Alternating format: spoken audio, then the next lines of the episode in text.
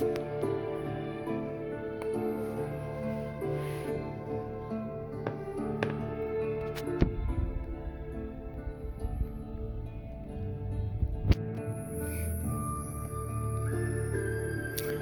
家好，我是少南，终于又回来了。小宇宙二点零终于发布了，这样我终于可以在一个正式的节目里面，在这个后台录音。嗯，今天想跟大家聊一聊关于恐惧的事情。我先讲一个关于我自己的故事吧。众所周知，我是一个胖子，然后从小其实都没有怎么瘦过。然后呢，因为太胖了之后，你就不能去跑步，跑步的膝盖会非常疼，所以。我就想去游泳，但是呢，我是会游泳的，从小就会，只是小时候都一直没有进过深水区，都是在嗯厂矿的游泳池里面的浅水区里面玩。这一次开始去北游泳的时候，我就想，嗯，能不能去深水区里试一试？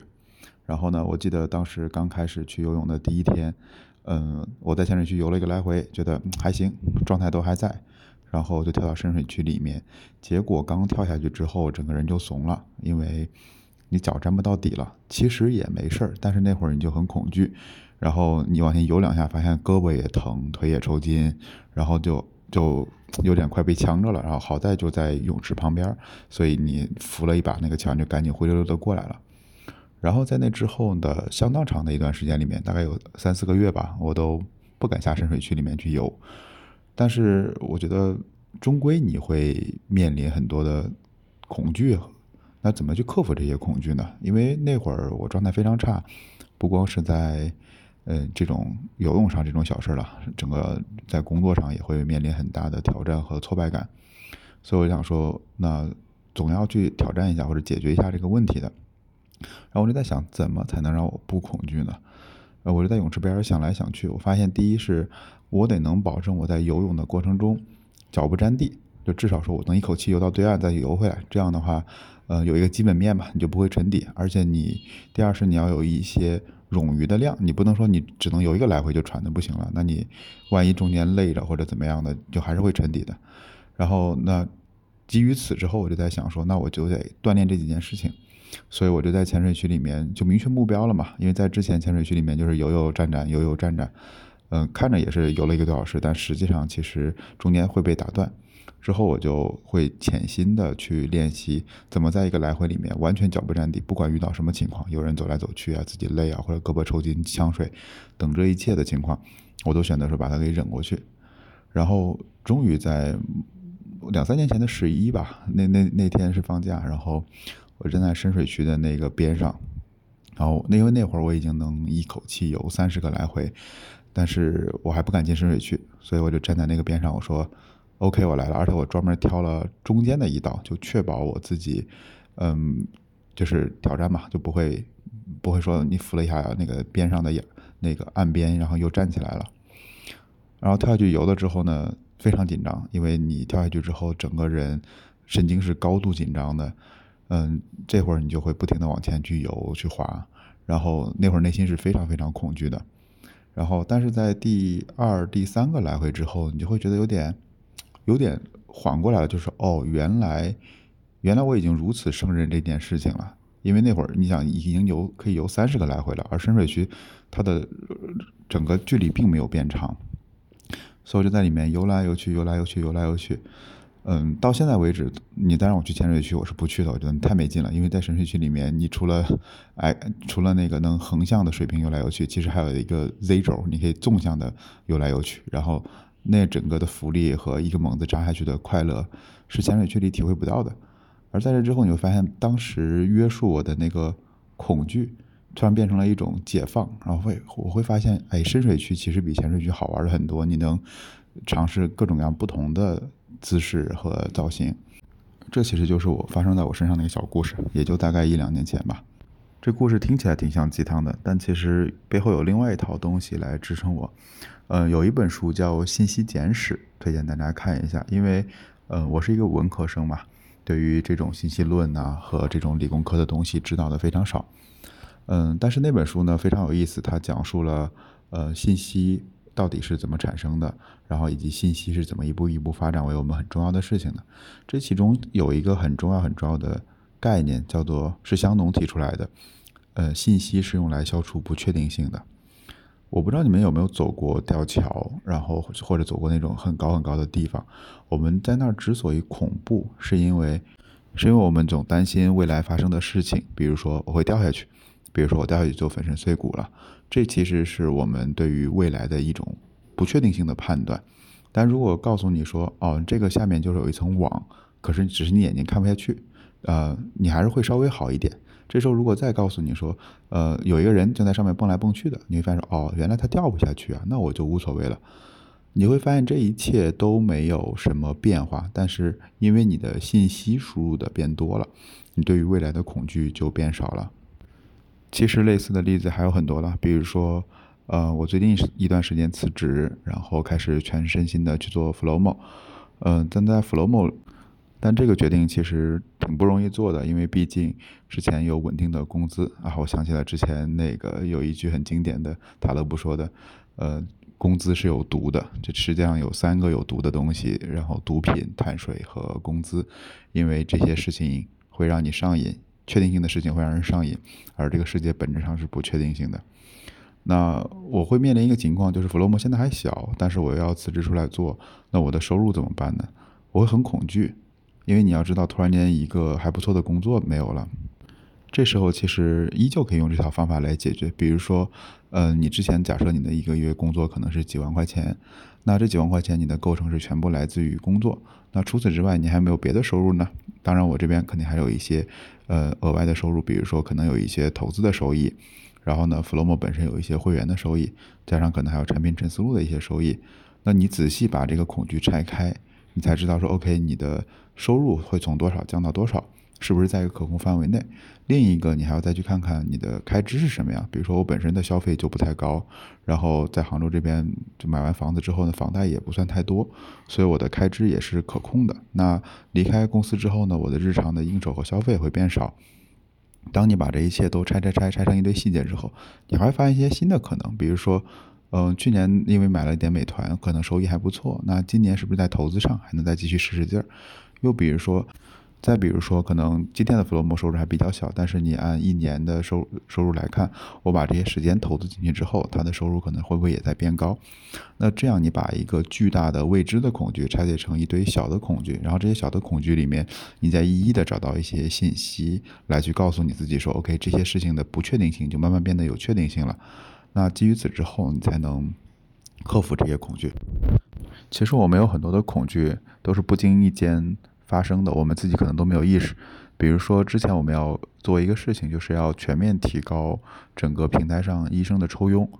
嗯，这件事情非常严重，因为它是一个不可逆的决策。一旦你改了之后，会面临几个结果：第一是你会有些医生可能就跳反了，就说我不干了，你抽的太多了。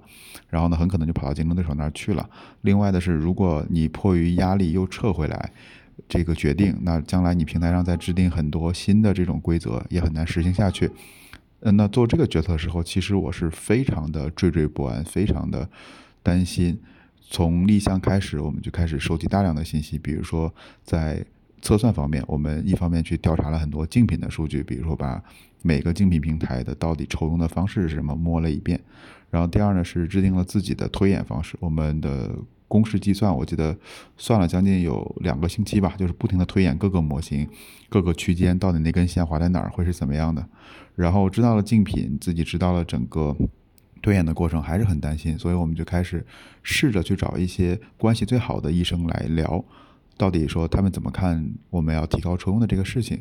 然后在这个过程中，我们会发现分为好几派，有一些收入虽然高，但他非常理解，因为他觉得你平台付出了很多的努力。但还有一些人会觉得非常不理解，就是觉得你凭什么要收我那么多？然后呢，在顺着这个这条路我们开始往下走的时候，又会发现越靠收入越靠下的人，其实对这件事的反应越少，因为我们采用的是跟我们的呃现在个税是一样的阶梯累进制的嘛，所以越低的人他越没反应，越高的人的反应越大。呃，所以这件事呢，就是给我们带来了大量的信息。然后，当我们一个一个把我们可能 top 二十的医生全部沟通完，我们会发现，大面上大家还是支持的。可能个别人是不太理解，呃，或者说有强烈的反对意见。但是，呃，整体来看的话，它很难形成就孤掌难鸣嘛。因为收入低的人是不会替他说话的，因为他们没有动。而收入高的一半以上的人都是站在平台这边呢，是非常好理解的。而且我们确实也比竞品收的少，然后并且也是那个阶梯累进的嘛，就是你你可以选择说不要挣那么多，就不会抽那么高。那你挣得多，你就自然抽得高。所以我们是获取了大量的信息，然后。又做了大量的推演，甚至我们当时还在每个群里面都跟很多的医生沟通，很多的站在我们这边的医生都沟通过了，说我们要开始做这件事情了。到时候可能，呃，有任何问题，也希望你发表你的观点，呃，他们都会表示 OK。然后到至于此之后，我们才做了这个决定。然后等到上线之后，其实相对比较平稳的过去了，但整体可能让呃当时的平台的收入涨了很多。所以你能看到这是一个例子，因为我们。嗯，很多时候恐惧会影响我们做决策，或者反过来讲，应该是我们在做很多决策的时候拿捏不定，会觉得很恐惧，就跟我们在吊桥上晃来晃去一样。我是走还是不走？我是往前走还是往后走？我们没很多时候没有完备的信息，我们就会很恐惧。这时候千万不要两眼一抹黑，说感拍个脑袋感性的去做吧。我觉得这个克服恐惧的过程，其实是让你的理性回归，去消除掉感性的决策。然后不停的去收集更多的情报信息来得到答案，然后这里面还有一个很重要的点，就是许多的信息其实不是道听途说过来的，而是你亲自去来看一看、问一问。我非常鼓励我团队里面的小朋友出去面试，比如过一段就会有人说：“哎，我要去哪儿面试了。”然后我觉得那个面试官不行，嗯，因为很多时候我们面临换工作的时候，都会觉得说。哎，我到底去这家公司好不好？我到底去那个行业好不好？我面试过很多人，我觉得这好奇怪。很多人选择一个行业都是，呃，比如说，我觉得互联网医疗很好，因为为什么好？因为最近很多人都聊，或者很火，或者融资很好。我说，那你有没有找过里面的人聊一聊呢？没有。我说，那你有做过什么研究呢？没有。那你知道什么呢？啊，我可能看了一下你们的产品。我觉得把一个未来三年或者五年的决策建立在一个很感性的认知上面。嗯，这是一个非常对自己不负责任的事情。而我面试过的绝大部分人都是这种脑袋一热就过来了，他并没有调查完备的信息。哎，这就是一种典型的用战术上的勤奋掩盖战略上的懒惰呀。其实这套方法你想想，跟精益创业也是非常类似的。比如说，我们之前做过一个很好玩的事情，就是我当时在上海的东海广场周围要开一家外卖店，去嗯做做外卖，对。呃，还干过这么奇怪的事情啊？那这些做的过程中，我们到底要卖什么 SKU 呢？其实我们也不知道。然后当时我们就做了一个很极端的测试，就是我们用一个第三方小程序做了一个可以购买的店铺，然后呢印了一些传单，传单上大概有六个还是八个 SKU，我记不清楚了。然后呢？但其实上，我们只储备了一款 SKU，因为我们是从旁边的饭店里面进过来的。那我们就是在街上大量的发传单，然后来看大家到底买什么。当他买完之后呢，我们就会打电话说：“哎，您的这款饭卖完了，然后我给你换另一款行不行？要么退款，要么你来买。”通过这大概两到三天的测试，我们就知道说：“OK，周围的人到底喜欢什么口味，喜欢什么样的价位。”然后基于此，我们才有了下一步开店的一个选址吧。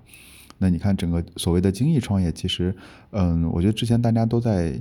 讲说你要小步快跑，你要迭代，但这个过程中很重要的其实是拿到有效的信息，拿到有效的信息才能指导你下一次迭代。那一个 MVP 到底好不好，不是说功能全还是不全，而是你从整个信息的角度来看，你能不能拿到你自己想要的那一些信息，而这些信息能消除你的很多的不确定性。包括在整个设计 Flomo 的过程中，也是我们最初并没有开发任何的产品，我们其实用了很多的东西来替代，比如说我们在用 Slack 做整个的这种输入管理，来看看到底使用起来是什么样的。比如说我们用 Telegram 用了一段，到底是怎么样的？包括还有。呃，文件传输助手啊，包括很多第三方的什么知识星球之类的，我们用了大量的工具来去测试我们在这种环境下的输入体验和感受是什么样的。当我们拿到这些信息之后，我们还没有开始做，我们开始做了大量的调研、真实的访谈和整个问卷的访谈，以以此来去说，OK，这样的一款产品有没有市场的需求？其实你会看到，我们面临所有的不确定性，当你把它拆开了，你就知道了。嗯，Flomo 的另一个元神白老师有一个很好的习惯，因为我每次跟他协作时候，我都会发现，比如说我们最近要做一个很小的 case，我们要嗯做一个时区调整，就是你可以吸取当地的时区是什么样的。我一看他在 case 里面是这样来的，他先写了一句话，就是我们要修复时区，然后在这修复时区里面，他会不停的往里贴很多资料。然后这个资料里面是怎么来解决这个时区问题的。然后呢，他就会把这一个 case 贴完资料之后，开始慢慢的拆，拆成一个一个一个的小步骤，然后每个小步骤写的非常细，然后又会在里面再继续找很多的资料。当这些资料都完成了之后，他才开始会写代码，然后写完一个 check 一个，写完一个 check 一个。然后我问问他，我说，哎，你你你你干嘛写这么细啊？对吧？因为我也不看，或者我也看不懂。我说你自己知道不就行了？干嘛写这么细？他说，其实这个拆解的过程是一个自己思考的过程。当自己拆解的非常干净、非常清晰，所有的资料都完备的时候，那这个 case 基本上已经做完了。如果你面临一个大的 case 的时候，你往往无法下手。所以，其实恐惧啊，本质上对我们来讲是未来的不确定性。那对于这些不确定性来讲的话，我们要的最重要的一件事是拿到有效的信息，用这些信息来消除不确定性。那这件事情既然在数学上能去证明，那我相信在我们的整个生活中也是应该能来证明的。当然，在这之前我们说了很多理性的事情了，当然我还想说一点感性的事情，因为我始终在觉得说，嗯。工作十几年了，我一直在想说，什么时候我才能完全无忧无虑，或者说没有什么恐惧感的过一段时间。然后我后来发现这件事是个伪命题，因为我们作为一个生物。我们天然是有各种恐惧的，因为这些恐惧会带来我们的压力，这些压力能带来我们改变的动力。其实你看你身边真正无压的人，比如说啃老族啊，比如说可能不思进取的这些人，他们确实是没什么压力的。但是我相信听这期节目的你肯定不是这样的，那就注定了我们这一辈子一定会有压力的。那有，我觉得有压力、有恐惧是一件好事，但是注意要把它跟焦虑分开。呃，我觉得焦虑和恐惧的点不一样是。恐惧会迫使我们去做一些事情，我们会去了解新的东西，我们会去学习新知识，我们可能会去找更多的人聊。而焦虑是我在原地打转，踌躇不前。所以我觉得，如果你处于焦虑，那么我觉得应该停止焦虑，去看一看你的恐惧到底是什么。而如果你有恐惧，这是一件好事，你不要把恐惧过分的放大，只要把它拆解为每一个你可以接受的事实，我们往前去推动就好了。嗯，我记得离职的时候，我的一位小朋友给我写了一封，算是告别信吧。然后呢，里面有一首苏轼的词，我很喜欢，因为之前可能没有只知道其中一两句，但是没有从头到尾的读过。我觉得也送给可能处于焦虑或者处于恐惧的你。我觉得学学苏轼吧。莫听穿林打叶声，何妨吟啸且徐行。竹杖芒鞋轻胜马，谁怕？一蓑烟雨任平生，料峭春风吹酒醒，微冷。